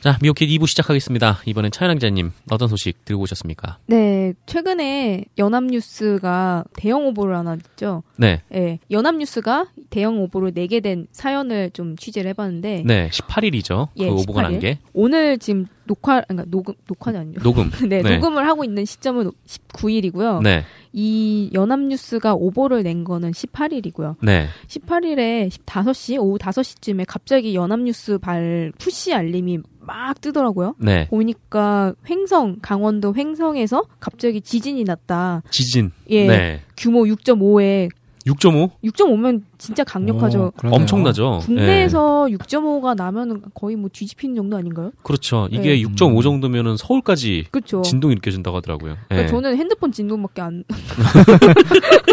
전혀 모르겠었어요. 진짜 그쵸, 전혀. 그러니까 네. 우리 이게- 이거 편집하지 마. 네, 이상한 개그 쳤는데 예 어쨌든 그렇게 횡성에서 갑자기 6.5의 지진이 났다라고 하면서 연합뉴스가 막 이렇게 터트린 거죠. 네. 그게 5시 42분경 처음에 이제 오후 일부러- 5시 42분. 예 오후 5시 42분 네. 이게 18일이었고요. 네. 그러면서 바로 한 3분 후에 이보를 때렸어요. 음. 아 때렸다고 하면 안 되죠. 어쨌든 아니요, 아니요, 괜찮습니다. 네, 이보를 냈는데 이게 뭐 내용이 조금 더 덧붙여진 거죠. 막 6.5 규모의 지진이 일어났고 뭐 네. 산, 산사태랑 뭐 건물이 붕괴될 수 있고 이러면서 조심해야 붕괴될 돼. 수 입구가 아니라 붕괴가 됐어. 6.5면은. 네. 그쵸 붕괴되죠. 근데 네. 그 기사에는 그렇게 돼 있었어요. 붕괴될 음, 우려가 있다. 붕괴될 우려가 있다. 예, 네. 붕괴될 우려가 있다. 그러면서 여기다 또 덧붙인 게 뭐냐면 북한의 핵실험 등에 따른 인공 지진 여부는 확인되지 않았다 이래요. 어, 핵을 몇 발을 터트려야 이게 진도가 6.5가 나옵니까? 그러게요. 그래서 그런 네. 거는 조금 이상하긴 한데 어쨌든 이런 식으로 2보까지 터뜨렸죠. 네. 2보까지 한 게 45분이었고 네. 51분에 네. 한 6분쯤 지나서 기상청에서 부인을 해요. 아닌데? 어, 이러고. 어, 음. 그래요. 예, 네. 그거를 이제 또 연합뉴가 또 이렇게 올리고 네. 그러면서 6시 6분에 다시 연합뉴스가 취소합니다를 보내요. 푸시로. 어, 취소합니다. 오류입니다. 취소입니다. 음. 지진이 그래서- 나지 않았다. 예. 네. 오보가 난 거죠. 장난도 아니고 지진 장난 나랑 아니야. 지금 아니야. 네. 취소합니다도 속보였어 심지어. 그러니까요. 취소합니다도 속보였고. 아, 그래. 속보 달고? 예, 네. 속보. 그러고 또 한 9분, 그러니까 한 3분 후에 다시 이제 기상청 발 소식을 또 보내는 거죠. 네. 팩스 잘못 발송한 거다. 팩스 잘못 발송. 그러니까 기상청이 네. 이제 그거를 이렇게 잘못 보낸 건데 아, 자기네 그러면 기상청이 그 횡성에서 6.5의 지진이 났다고 팩스를 보냈다는 건가요? 그래서 이게 대체 뭐가 어떻게 된 거냐 하고서 이렇게 알아본 거죠. 네. 근데 연합뉴스를 포함해서 여러 그러니까 유관 기관들의 음, 네. 그 기상청에서 자료를 보냈나 봐요. 어... 그러니까 실제로 그때 지진이 있었는데 그건 우리나라가 아니라 에콰도르였던 거죠. 에콰도르. 예, 네, 남미에 에콰도르에서 있는. 예, 네. 남미에 아. 있는 에콰도르 한 4시 57분 오후 네. 그때 지진이 났고 그 내용을 이제 기상청이 이걸 속보를 보낸 거예요. 어, 그럼 에콰도르에서 6.5의 지진이 났다는 거를 예. 어떻게 횡성에서 6.5의 지진이 났다고 하는 거지? 그렇죠. 근데 그거를 보내면서 네. 그 자료와 같이 다른 자료를 같이 보냈는데 네. 여기가 내용이 재난 대응 관련한 훈련 대비 자료였던 거예요. 재난 대응 관리 훈련. 예. 네. 음. 그 내용이 같이 이제 첨부가 되면서 잘못 보내졌는데 음. 그거를 합쳐서 이제 횡성에서 지진이 네. 났다 이렇게 돼버린 거죠. 아, 그러니까 뭐 횡성에서 예. 재난을 대비한 훈련을 했는데 그렇죠. 네. 훈련을 할 예정인데 그러니까 보- 그게 네. 실제로 에콰도르에서 지진이 난 건데 이거를 잘못 해석을 하고 횡성에서 지진이 났다 이렇게 두 돼버린 가지를 거죠. 섞었군요. 예, 두 아. 가지를 섞여버린 거죠. 음. 아, 그 그 한 문서 안에 그 두 예. 가지가 예. 네. 근데 이게 별도의 문서였다고 들었어요. 아, 별도의 예, 문서였다고요? 별도의 네. 문서고 기본은 에콰도르에서 지진이 난 게 기본이었고 네. 여기에 이제 같이 덧붙여서 보내진 자료가 그 음. 재난 훈련 관련한 자료였던 음. 거죠. 아. 근데 이 두 가지를 섞어서 기사를 써버린 거죠. 어, 그, 그러면 에콰도르에서 재난 대비 훈련했다는 얘기는 왜 안 나와요? 게 말이 안 되니까 일단 그 네. 예, 그거보다 이제 에콰도르 지진 이렇게 딱 연결이 되면 이것까진 정확하게 모르죠. 네. 그 기자가 어떻게 썼는지. 음. 근데 되게 재밌는 게 이 연합뉴스가 정확하게 확인을 안 하고 기사를 썼다라는 게 금방 그 탄로가 난 게 네. 이보로 아까 발송했다고 말씀드렸잖아요. 근데 네. 그게 18일인데 네. 이 기사에는 19일 오후 2시에 발생했다라고. 그러니까 아, 날짜도 틀렸구나. 예, 그렇죠. 네. 날짜와 시간 자체도 아예 틀려버린 거죠. 이 이 아. 시간은 그 아까 재난 대응 훈련 그게 일어나는 그 네. 시간인 거죠. 음. 18일에 19일이 지진이 났다. 이 지진이 음, 날 네. 거다 이렇게 써버린 거죠. 아, 지진이 날 거다. 예. 이렇게 써버렸다. 아니, 그러니까- 아, 재난 대비 훈련을 19일 날 하는데 네. 네. 지진이 날, 났다라고 이제 음. 그렇게 써버린 그렇죠. 거죠. 19일 오후 2시에 네. 횡성군에서 지진 발생했다고 기상청이 밝혔다 어. 이렇게 써버린 거죠. 그렇군요. 어, 이렇게 뭐 다음날 나올 뉴스를 그쵸. 네, 제가 예전에 그 충북 보은에 간 적 있어요. 네, 그때 네. 친구들하고 그 거기가 벚꽃길이 되게 유명하대요. 아. 음, 그래서 막 아 오늘 뭐 어디서 술 먹을까 하다가 이제 야 보은이나 가서 벚꽃이 많다니까 우리 벚꽃 노래나 가자 해가지고 그쪽으로 차를 몰았어요. 네. 근데 딱 가니까 그 다음 날 저희가 도착한 다음 날이 그 벚꽃길 마라톤이 아, 있더라고요. 음. 그래서 아 다음 날 이런 행사를 하나보다라고 그냥 저희 막 술을 먹고 막 있는데 그때 마침 또 비가 와가지고 아 이거 뭐 이거 마라톤 대회 하겠어?라고 딱 하고 뉴스를 찾아보니까 어떤 지역 신문에서 벚꽃길 마라톤 잘 개최됐다고 아 이미 써버린 거예요. 네. 성황리에 개최 이렇게 어. 아, 기사가 올라왔더라고요. 그래서 예상. 이건 아, 기사를. 뭐지? 써놓은 거게 실수로 미리 반응이 됐나? 음. 네, 보네요. 아마 그런 어. 것 같아요. 네. 아마 뭐 그거는 행사니까 행사 네. 네, 뭐 네. 진행됐다 이렇게 미리 써놓고 예. 어, 미리 써놓고 그냥 대충 그 올려놨는데 그거 나중에 바꾸면 되니까 음. 네. 그렇게 했는데 그게 출판이 된 건지도 데스크가 모르고. 보고 뭐 이렇게 네. 일어난 일인 줄 알고 내보냈나 보네요. 네. 어. 근데 어쨌거나 이 연합뉴스 같은 경우에는 아예 그냥 다 틀려버린 거잖아요. 그쵸. 에콰도르에서 지진이 나고 한국에서 재난 대비 훈련을 하는데 에콰도르에서 아니 한국에서 네네. 지진이 났고 막 이렇게 그것도 다음 날 그쵸. 어. 네, 이게 완전히 틀려버린 건데 제가 기상청에 전화한 시간은 네. 그 지진이 일어나기 전이었거든요. 그 기사에 따른 네. 시간 전이었어요. 지금 아. 아... 직 시간이 안 됐는데 지금 아직 지진이 안 일어났는데 이거 네. 어떻게 어떻게 설명을 좀 이렇게 전화를 했는데 네. 그러니까 기상청 입장에서는 일단 자기네가 제일 잘못한 거예요. 그러니까 음. 자기네들도 첨부 기- 파일을 잘못 그쵸. 보냈다. 일단 1차적으로 잘못한 거는 기상청인 것 같아요. 왜냐면은 음. 기상청에서 자료를 보내면서 다른 자료를 같이 보내버린 거니까 그건 음. 실수라고 하더라고. 음. 요 클릭을 잘못했다라고 하더라고요. 네. 그래서 이렇게 물어봤죠. 이게 자료가 어떻게 구성돼 있는 거냐. 뭐 두 개가 같이 같은 내용으로 다 묶여 있진 않을 것 같은데. 네. 그리고 뭐 첨부 파일로 이제 같이 들어가 있는데 음. 그거를 어떻게 기사가 됐는지는 자기는 잘 모른다라는 음. 답변이 하더라고요. 그러니까 언론사에서 어떻게 했는지는 잘 모르겠고 어쨌든 음. 우리는 실수를 잘못 보냈다. 네. 그거를 나중에 확인을 하고 어, 연합뉴스에 얼른 이렇게 뭐 이렇게 음. 하고 뭐 사과 조치를 했다. 이게 공식적인 입장이었고요. 네. 근데 문제는 연합뉴스죠. 그러면은 이거를 정확하게 네. 어디서 어떻게 뭐 어떻게 발생했는지 지금 피해는 없는지 이거를 먼저 좀 확인을 하고 기사를 썼어야 되는 건데 그렇죠. 그렇죠. 일단 확인 없이 속보부터 빨리 내보내 버린 거죠. 네. 그러면서 연합뉴스를 따라가서 이렇게 기사를 썼던 언론사들도 다 이제 틀린 그런 음. 내용을 쓴 거고 그런 상황에서 이제 연합뉴스 입장에서는 그냥 이런 얘기를 하더라고요 공공기관에서 보낸 팩스니까 믿고 좀 네. 그게 그냥 내보낸 거죠 음. 그러니까 이게 급한 사안이고 네. 6.5 지진이니까 그렇죠. 엄청 심하다라고 크니까. 예. 음. 그러니까 일단은 일단은 내보내야겠다는 생각을 음. 했었던 거죠 그래서 속보를 보냈는데 네. 알고 보니까 이제 잘못됐다라고 하면서 이제 전문 취소 취소하고 미안하다 음. 이렇게 음. 사과문 밝히고 아니, 하긴 했는데 음, 음.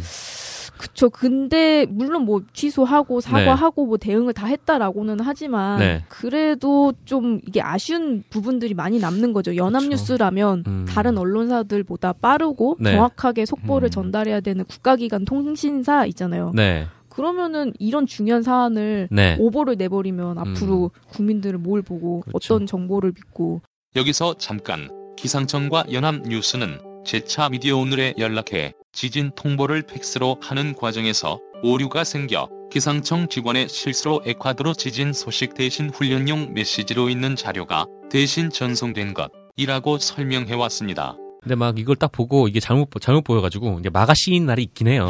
그 기자가 이제 기자생 하다 보면 뭔가 마가 씌는 날이 있어요. 그래서 딱 봐도 이게 한 세네 번을 검토해도 뭐 오타가 없는 건데 나중에 딱 나오면은 오타가 그렇죠. 떡하니 있고 막 네. 그런 그쵸, 경우들도 되게 경우도 있긴 많고. 한데. 근데 딱 보고 아 이게 횡성에서 이런 큰 지진 났나 보다라고 판단을 해서 그래서 급하게 속보를 쐈을 수도 있어요. 근데 음. 거기까지는 실수라고 저는 생각을 해요. 근데 네.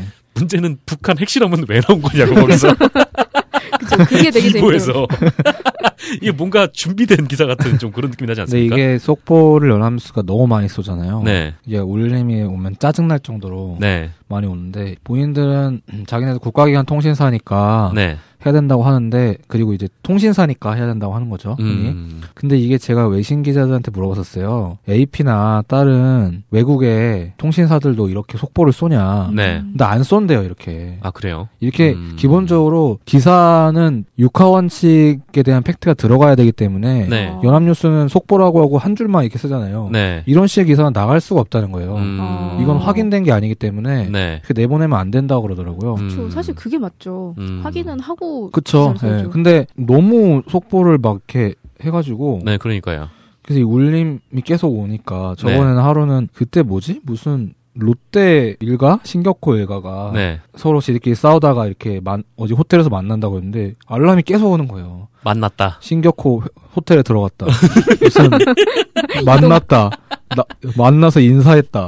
뭐라고 말했다. 화답했다. 막 계속 오니까 음, 아 이건 무슨 이런 거를 네. 속보로 다 내보내지 해서 걔가 그걸 기사로 써줬어요 그때 네. 썼더니 연합뉴스에서 근데 제가 좀 잘못 쓴 길 한 게 막 네. 그 기사에서 쓰다가 내가 너무 열받아서 기사에다가 연합뉴스 앱을 삭제해버리고 싶다는 말을 썼어요 잘못했네 네, 그거는. 그래서 너무 짜증나서 울- 네. 너무 울리니까 제가 쓴 거 아니고 아무튼 이런 반응이 있다는 식으로 썼는데 네. 실제로 제 주변에 반응이 있었어요 그렇게 네. 근데 연합뉴스 쪽에서 전화가 와서 네. 이게 좀 그렇다고 한 거죠. 그래서 음. 이제 하면서 자기네들은 이 국가기관 통신사고 그래서 네. 정보를 전달할 의무가 있다. 네. 근데 문제는 그렇게까지 전달할 필요가 없는데 아, 그러니까요. 네. 그거를 네. 그렇게 뭐 누가 시키지도 않았는데 너 그렇게 하라고 하지도 않았는데 음, 그거를 막 하는 거예요. 그래서 아, 이런 정보가 가치가 있는 것인가? 네. 어뷰징하고 다를 게 없잖아요, 사실. 그쵸. 그렇죠. 롯데 같은 경우에는 뭐 국민의 생명과 안전이나 네, 네. 아니면 뭐 다른 어떤 그렇죠. 예, 공적인 그렇게 큰 관심사는 아니잖아요. 뭐 네. 아들하고 아빠하고 싸우든 말든 그쪽에서. 그러니까 나중에는 막 제가 정치부에 있다 보니까 네. 예를 들어 뭐 속보 김무성 10시 출근 막 이런 것도 나올 것 같아 진짜 이런 거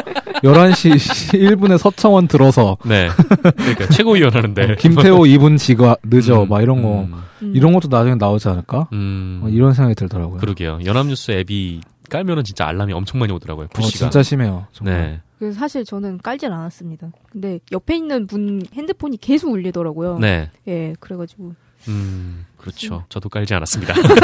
그리고 속보를 취소한다는 것도 되게 웃기죠 아, 그렇죠. 밑장 빼기도 아니고 무슨. 속보를 취소하는 게 속보야. 일단 그러니까 여기서 얘기하는 전문을 취소한다라는 거는 네. 다른 언론사들이 전제를 하잖아요. 이걸 연합뉴스 인용을 해서 네네. 어, 그걸 하지 말라는 뜻인 것 같아요. 어... 근데 뭐 사실상 독자들 입장에서는 이거 내보낸 걸 취소하냐 이게 말이 되냐 이렇게 받아들여지는 거죠. 음, 그쵸. 그렇죠. 그리고 뭐, 아, 진짜, 북한 얘기는 진짜 왜 나왔는지 모르겠네. 음, 뉴스 가치가 없는 거를 자꾸 네. 뉴스로 만들려는 그니까 음. 역시 나쁜 그런 뉴스의 대목이 나라. 나쁜 아. 네. 뉴스의 나라에. 83페이지에 지금 책을 이렇게 어루만지면서 말씀을 83페이지에 나옵니다 네. 네, 음, 그렇군요. 뉴스 가치가 없는 거를 네, 이제 성경 언론이 말씀하시고 어떻게 강제로 뉴스로 만드는가 네. 이 과정을 알 수 있습니다. 음, 시부리전서. 알겠습니다. 네, 나쁜 뉴스의 나라. 네, 네, 꼭- 83조. 중고서 적에서 구입하지 마시고 네, 네, 네, 새 책으로 가격이 그렇게 비싸진 않더라고요. 13,000원입니다. 네, 원래 이게 345페이지예요, 정확히. 네, 아, 344페이지인데 네, 이 정도 분량이면 한 15,000원 정도 만, 하죠. 16,000원, 17,000원 정도 해야 되는데 네. 일부러 싸게 했어요. 음, 많이 팔려고. 박리담에 그것도 있고 이제 약간 젊은 분들이 네, 많이 보셨으면 좋겠다. 음. 이런 취지로 출판사에서 일부러 이렇게 네, 낮췄죠. 저는 얼마 안 팔릴 것 같아서 좀 높게 잡았으면 좋겠다고 생각했었는데 네, 네. 음, 근데 그게 좀 더 괜찮았던 것 같아요, 오히려. 음, 음, 그렇죠. 네. 네. 그렇군요. 네, 꼭 10세 네, 네, 찍어서 아까 찍어서. 공약하신 대로 네, 네, 알겠습니다. 그분께 네, 말씀해 주시기 바라겠습니다. 알겠습니다. 그렇군요. 차이나 기자 소식 하나 더 전해주시죠. 예, 뭐 과도한 관접 광고 얘기를 계속 했는데 아, 저는 직접 광고입니다. 네. 아 맞네. 저자가 직접 출연했기 때문에 아유 네. 뭐그 요즘에 드라마에 그 네, 중소기업 사장님 직접 출연하시고 어 맞네 그런- 맞네. 예, 아 네. 그렇네요. 네. 비슷한 것 같은데 아 생각 같아서는 그 나쁜 뉴스 나라 광고를 만들어서 넣고 싶은데 네, 네. 아. 어, 제가 그렇게 시간이 없어서 네, 네, 아, 괜찮습니다. 네. 네네. 그러니까 뭐 중간 광고에 대해서 요즘에 사람들이 되게 문제 의식을 좀씩 느낀 게 사실은 그게 태양의 후예가 계기였던 것 같아요. 네. 그뭐 송중기가 시도 때도 없이 홍삼을 홍삼. 빨고 네. 갑자기 서울로 송혜교와 송중기가 돌아와서 네. 술집과 서울에 있는 맛집 투어를 막 하더라고요. 막 아, 술도 그래요? 먹고 네. 술집에서 갑자기 아몬드를 까먹고 네. 왜 이상한 아, 간접 광고들이 정말 많이 넘쳐나서 사람들이 음. 좀 문제가 있다라는 생각을 했는데 네. 최근에 정부에서 이거를 조금 더 조장하는 식의 정책을 내놨어요. 네. 물론 정부는 아니라고 하지만 어떤 내용이냐면 산업통상자영부가 17일에 PPL 상품 수출 촉진 테스크포스 팀을 발족시켰어요. 이름이 길면 뭔가 불안해. 네. 아, 뭐 그냥 어쨌든 이게 팀인데 네. 그러니까 중소기업들이 한류 콘텐츠에다가 이제 음. 하나씩 하나씩 껴가지고 음. PPL을 할 수 있도록 그 도와주겠다라는 아, 거죠. 그 PPL 덕지덕지 붙은 프로그램을 해외에 수출하겠다. 음. 예, 그러니까 좀 잘 팔릴 것 네. 같은 콘텐츠에다가 PPL 하나씩 더 껴 넣어서 음. 이제 팔 수 있게 자기가 이제 매칭을 해주겠다는 거예요. 쉽게 말해서 네. 정부에서 그렇게 하겠다는 건데 콘텐츠를 선정을 하고 기업을 매칭하고 이거를 이거를 사옥 마케팅까지 다 지원한다라는 네. 그런 정책이에요. 음, 근데 그래서 어떤 콘텐츠를 선정할 거냐라고 물어봤더니 네. 좀 한류 좀 이름 이름 많이 알려진 사람들 뭐 송중기 같은 사람들 음, 드라마, 이런- 예. 네, 드라마 같은 거에. 예, 그런 드라마나 뭐 영화에 이런 데를 선정을 해서 네. 여기에 들어갈 기업을 선정을 하는데 네. 그 매칭데이를 만들어서 음, 여기서 기업이랑 콘텐츠랑 네, 만나서 음. 한번 PPL 논의를 할 수 있게 음. 자기네들 은 장을 마- 마련해주겠다는 거죠. 네, 근데 여기서 조금 눈에 띄었던 부분은 PPL 비용의 50%를 정부가 지원한다라는 그런 정책이 있어요. 아 기업 대신 그 광고비를 정부가 예, 내주겠다. 예, 그렇죠. 아, 국민 세금으로 절반. 어. 절반이나 네, 예, 절반을. 세금으로. 예, 그렇죠. 네. 세금으로. 근데 사- 시청자들은 PPL 많이 나면 많이 나오면 불편해지지 않나요 시청에? 그렇죠. 그렇죠. 근데 그걸 세금으로 네, PPL 세금으로. 더하라는 거는 네, 좀 너무 이상한 것 같은데. 그렇죠. 음. 그게 되게 이상하다는 게 그래서 그러니까 어쨌든 정부의 입장은 컨텐츠에 PPL이 이렇게 들어가면은 이게 해외에 어. 팔리잖아요. 네, 그러면 그 해외 팔리면은 뭐 온라인 시장에서 이 컨텐츠를 보는 사람들이 네. 자연스럽게 이거를 판매하는 그 상품 쇼핑몰로 연결이 돼서 이 기업의 제품을 살 수 있게 음. 이렇게 연계를 시키겠다는 거예요. 어차피 액티비엑스 뜨지 않나? 아 물론 뭐 해외에서는 그렇지 않을 수도 있으니까. 아, 네, 네. 어쨌든 PPL 전용관까지 만들어가지고 이거를 팔 수 있게 잘 이렇게 흐름을 만들어주겠다는 건데 네. 아까 말씀하신 것처럼 사실 이미 시청자들은 이런 걸 너무 진려하고 있잖아요. 음. 그렇죠. 네. 그러니까 송중기만 보면 이제 홍삼이 떠오를 정도 네, 이런 생각이니까 그래서 이게 실제로 보면은 그 방송통신위원회는 정작 그거를 이제 음. 규제를 했잖아요. 음, 그 지난 11일에 네네. 태양의 후예에 대해서 권고 결정이 나왔었어요. 과도한 BPL이다. 네, 네, 간접 광고 상품을 너무 과도하게 하고 상품명을 너무 반복적이고 구체적으로 했다라면서 네, 시청의 흐름을 방해했다면서 권고 결정을 내렸는데 네, 정작 정부, 그러니까 산업통상자원부를 중심으로 한 이 TF에서는 대표적인 그 한류 콘텐츠 사회로 음. 태양의 후예를 제시한 음, 거죠. 음. 그러니까 이런 PPL 덕지덕지 붙은 콘텐츠를 이제 네. 지원을 하겠다라는 그런 음, 정책인 거예요. 음, 세금으로. 예, 세금으로. 네, 근데 뭐 어쨌든 그 정부 입장에선 이게 조장하는 건 아니다라는 입장인데 네, 그냥 뭐 아니 뭐 돈까지 내- 다 내주면 조장하는 거지. 이게. 그러니까 이미 있는 거를 네. 이미 있는 거를 더 키우겠다라는 게 아니라 어, 그냥 네. 그 PPL을 하고 싶어하는 사람들 중에서 중소기업들을 아. 위해서 매칭을 시켜주고 네. 거기에 아. 지원금을 주겠다. 예, 그렇죠. 마치 네. 그 윤호 선배가 이제 이런 아이고 아니다. 넘어갈게요. 아 그러니까 아까 11호 얘기랑 이렇게 연결지어서 예. 얘기하려고 했는데 네. 그러니까 11호 같은 경우는 굳이 뭐 이제 간접 광고 할 필요도 없는 거잖아요. 네, 그렇죠. 근데 네. 중소 독립 영화 같은 거는 이제 네, PPL 같은 게 힘드니까 아, 네. 이런 곳들 이제 끌어서 너네도 할 수 있게 해줄게 이런 음. 취지였던 거죠. 음, 정부 입장에서. 음. 근데 사실은 지금 있는 것도 제한을 하고 거- 해야 되는 그런 목소리들이 높잖아요. 네, 근데 이렇게 좀 조장하는 정책이 나온 거는 좀 이상하지 않나? 그러니까요. 라는 이야기가 나왔던 거죠. 네, 예능도 얼- 어젠가 런닝맨 옛날 거를 좀 봤는데 네, 네, 갑자기 캠핑 임무를 막 떠나면서 네, 네. 진짬뽕 PP를 엄청 하더라고. 음. 음, 뭐 아, 이거 먹어봐 너무 맛있어. 막 면도 엄청 쫄깃쫄깃해. 그게 뭐지? 오히려 PPL 너무 많아져서 네. PPL에 맞춘 콘텐츠를 만들게 되잖아요. 음, 네, 그렇죠. 그쵸. 그러니까 흐름이 완전 끊겨요. 이상해져요. 되게. 네, 뭔가 이제 콘텐츠가 드라마나 예능 프로그램 같은 거 봐도 네, 음. 막 예를 들어 뭐 드라마에서 시어머니가 네, 너무 아파서 이렇게 병상에 누워 있는데 네, 네, 병문안을 가는 거예요. 아, 네, 막 며칠 못 먹었어요. 네. 병문안을 가서 딱 주는데 갑자기 치킨을 막 꺼내가지고 그냥 네. 어, 병문안인데 치킨 PPL인 거예요. 그게. 음, 그리고 막 무슨 막 서로 막 이렇게 연인끼리 싸우다가 네, 막 아 나 너무 기분 나빠 그래서 너를 더 이상 안 보겠어 이러고 막 남자친구한테 여자 여자가 막 얘기하다가 네, 어디 막 들어가서 갑자기 머리를 잘라요 미용실 PPL인 거죠 어, 그러니까 이제 그게 흐름이라는 게 딱 음. 있고 거기에 조금씩 이렇게 맞춰서 들어가는 게 아니라 네. 아예 글, 극 자체를 그렇게 그쵸. 써버리는 이게 또 음. 다른 형태의 기사형 광고죠 사실 네, 그러니까요. 그러니까 네. 아예 우리나라 같은 경우는 대본이 이렇게 네네. 사전 제작보다는 이게 쪽대본식으로 네. 그때 그때 빨리 나오는 경우들이 많은데 네. 이제 작가들한테 이런 거 넣어줘, 이런 거 넣어줘, 이런 거 넣어줘 하면서 계속 음, 음, 이게 들어온대요. 음. 그리고 들어보니까 작가랑 기업이랑 직접 연결이 되는 게 아니라 중간 다리 중개업자들이 되게 많다고 하더라고요. 네, 이 중간 중개업자들이 이제 중간 중개료를 떼먹으면서 이 네. 가격들이 더 올라가고 있는 그런 상황들이 있대요. 아. 그러니까 PPL이 워낙 많아지니까 네. 이걸로 이제 수익을 얻으려는 사람들이 점점 늘어나고 있고 네. 그 중간 중간 중개업자들도 많아지고 있고 음, 사실 그래서- 이게 배보다 배꼽이 커지는 거죠 원래는 그렇죠. 컨텐츠가 좋으니까 네, 컨텐츠에 광고를 붙이고 네. 그래서 이제 그걸로 통해 수익을 얻는 게 PPL인 건데 네. 이게 PPL 규모가 너무 커지니까 오히려 음. PPL에 맞춰서 그렇죠. 컨텐츠가 움직이게 되는 네. 그런 거죠. 기사형 광고도 사실 그런 거잖아요. 네, 그렇죠. 네. 기사형 광고에 대한 이야기는 네. 몇 페이지? 235페이지에 나와 있습니다. 아, 그걸 다 외웠습니까? 확인했죠, 방금. 아, 진짜, 아, 진짜 그런가요? 맞아요? 네, 맞아요. 진짜 맞아요. 음, 그렇군요. 나쁜 뉴스의 나라. 네. 네, 235페이지에 네. 아, 컨텐츠를 네. 흐리는 예, 네네. 광고의 문제점에 대해서. 아, 아, 저희가 영상이었으면은 네. 어, 책 표지가 그때마다 이렇게 하나씩 지나갔을 네, 텐데. 네. 그냥 이렇게 뒤에다 이제 네. 박아놓고. 네, 저희는 네. 직접 광고입니다. 아까 말씀드렸지만 간접 광고는 아닙니다. 네. 나쁜 뉴스의 나라고요. 예, 그렇군요. 그래서 그러니까 사실 그 PPL이라는 것들 때문에 네, 시청자들이 불만이 되게 많잖아요. 네, 이거를 지상파는 역으로 이용해서 그러면 우리 중간 광고 허용해줘 이렇게 가는 거죠. 음, 그 되게 논리가 이상하게 흐르는 것 같고 최근에 또 중간 광고를 허용해주면은 이걸 통해서 뭐 일자리가 뭐 창출되고 이런 논리까지 펴고 있고 네. 지상파는 이거 없으면 우리 죽고 아니면은 PPL 이- 이렇게까지밖에 할 수밖에 없다라는 음, 네. 그런 논리를 펴더라고요. 그렇게 보도를 하죠. 예, 네. 그렇게 음, 보도를 하고 음. 실제로 그쵸 지상파에 생각보다 그 8시 뉴스나 9시 뉴스에 보면은 이런 논의들이 간간히 네, 네. 나오거든요. 네, 그 토론회를 통해서 이런 논의들이 진행이 되고 있고 근데 아까 뭐 PPL도 그렇고 중간 광고도 그렇고 결국 시청자들이 원하는 콘텐츠가 뭔지부터 좀 생각을 해봤으면 좋겠다 싶어요. 그냥 음, 돈이 되고 안 되고 음. 보다 사람들이 그러니까요. 어떤 것들을 더 관심이 있어 하고 네. 지상파는 사실 공적 영역에 있는 건데 네, 공적 영역을 벗어나서 자꾸 산업적인 관점으로 네, 광고를 끌어오려고 하고 음. 콘텐츠를 계속 만들려고 하고 그러면은 왜 너네가 대체 지상파로서의 예, 그렇죠.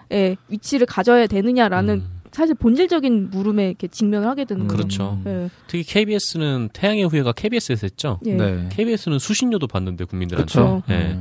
뭐 이렇게 PPL이 덕지덕지 붙은 컨텐츠를 그렇죠. 네. 그래놓고 이제 국민들한테 이거를 더 허용해줘야 음. 된다, 제도적으로 지원해줘야 된다 이렇게 하는 게 네, 사실은 일단 시청자들한테 보여줘야 된다고 생각을 해요. 지금 음. 상황에서는 음, 지상파가 왜 존재를 해야 되고 네, 이런 역할을 하고 있기 때문에 우리가 조금 더 필요해 음. 라는 음. 논리로 가야지 네, 당장 뭐 이렇게 안 좋은 것들을 다 보여주고 이런 제도가 없어서 라는 논리는 사실 사람들한테 음. 크게 와닿지는 않는다는 거죠. 그렇죠. 이런 그런 것들을 예. 보도의 문제점은 몇 페이지입니까? 261페이지.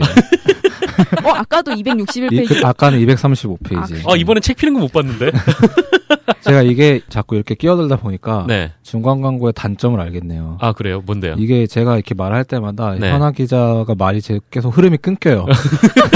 이게 나쁜 뉴스에 나와 광고를 할 때마다 제가 이게 흐름이 끊기네요. 이게 이게 어, 자꾸. 근데- 중간 광고였어요? 어떻게 중간중간에 보면은 끼어들었기 네. 때문에 중간 광고인데 어떻게 보면 차연아 기자의 말은 다 잊어버리고 저 이게 나쁜 뉴스에 PPL의 나라만. 잘못된 점을 네. 제가 직접 어, 여기서 보여드렸습니다. 그렇군요. 어, 네, 딱 그렇군요. 좋아. 20초 후에 보여드립니다. 알겠습니다. 뭐고 이 얘기 여기까지 할까요? 네.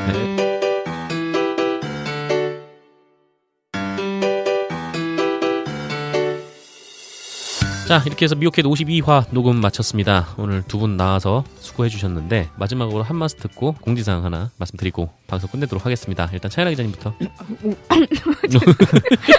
방송을 너무 오랜만에 해갖고 이런 네. 거 무슨 멘트를 했는지 뭐 무슨 멘트 했었는지도 까먹었어요. 그냥 아, 아 기존에 계속 나와서 네. 예, 오늘 죄송합니다라고 얘기를 했었어요. 아, 그래요? 그럼 오늘도 또 그냥 네, 네. 더 재밌는 콘텐츠를 갖고 왔어야 되는데 아 오늘은 재밌었습니다. 아, 그래요? 네. 그 전에는 별로였다는 노코멘트하고. 네. 네, 뭐 아무튼 네 재밌었으니 다행입니다. 네, 감사합니다. 수고하셨습니다. 네. 자, 그 조용히 재밌는 자. 콘텐츠가 바로 네. 네, 그만 아, 그만 좀 하시죠. 죄송합니다. 네. 네. 몇 페이지입니까? 344페이지짜리 네. 책에 담겨 있고요. 네. 어쨌든 뭐 제가 자꾸 이렇게 농담처럼 얘기했는데 네. 어, 정말 농담이 아니라 네. 네, 진담으로 많이 사주세요. 아, 예, 좋은 책입니다. 나쁜 네. 뉴스의 나라. 표지도 되게 이쁘고 그렇죠. 가격도 디자인 저렴하고 잘 됐어요. 네, 네, 좋더라고요. 방금 형거시 사 보셔서 좋은 네. 책은 사서 읽어야. 네. 그렇습니다. 주변에 좋습니다. 추천도 많이 해주시고 네. 예스 24나 뭐 알라딘이나 들어오셔서 네. 평점도 많이 남겨주시고 네, 네. 리뷰도 많이 리뷰도 써주시고. 많이 써주시고 네. 이게 언론에서 서평을 많이 안 써서 네. 지금 제가 서평을 강제로 조직하고 있거든요. 아, 그러다가 한문이 중고 서점에 그러니까 강제 조직하다가. 네, 근데 사실 요새는 언론사 서평을 보고 책을 사는 경우는 많지 않은 것 같아요. 그렇죠. 네, 그러니까 네. 그것보다는 이제 네이버나 이런 네, 검색했을 때 네. 뜨는 별점이나 네. 아니면 리뷰 이런 거를 음. 짧지만 그런 걸 보고 이제 저도 그런 걸 많이 참조를 하거든요. 아, 영화도 예, 예. 그렇고 책도 그렇고 보시고 좀 네. 그런 걸 많이 남겨주시면 좋을 것 같습니다. 알겠습니다. 근데 오늘 그 조윤우 기자님 오셨으니까 네, 네. 뭔가 이벤트 하나 해야죠. 예, 알겠, 그러, 그러죠. 왜 예. 당황하세요? 제가 나쁜 뉴스에 나라 책 다섯 권을 따로 챙겨놨었는데요. 네네. 아, 두 권은 제가 가져온 책이고 네.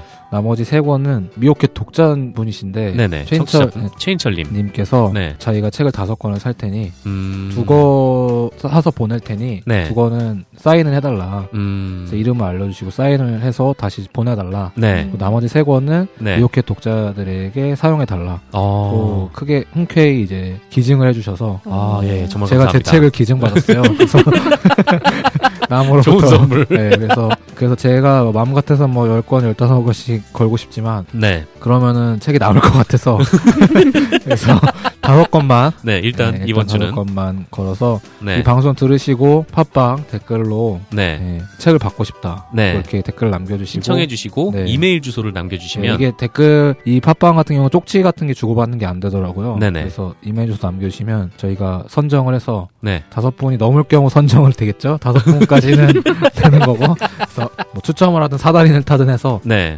공정한 절차를 거쳐서 네네. 메일 주소로 연락을 드리면 네. 드려서 책을 이제 발송해드리겠습니다. 네. 배송료까지 책임을 지고 예, 저희가 그렇죠. 보내겠습니다. 네.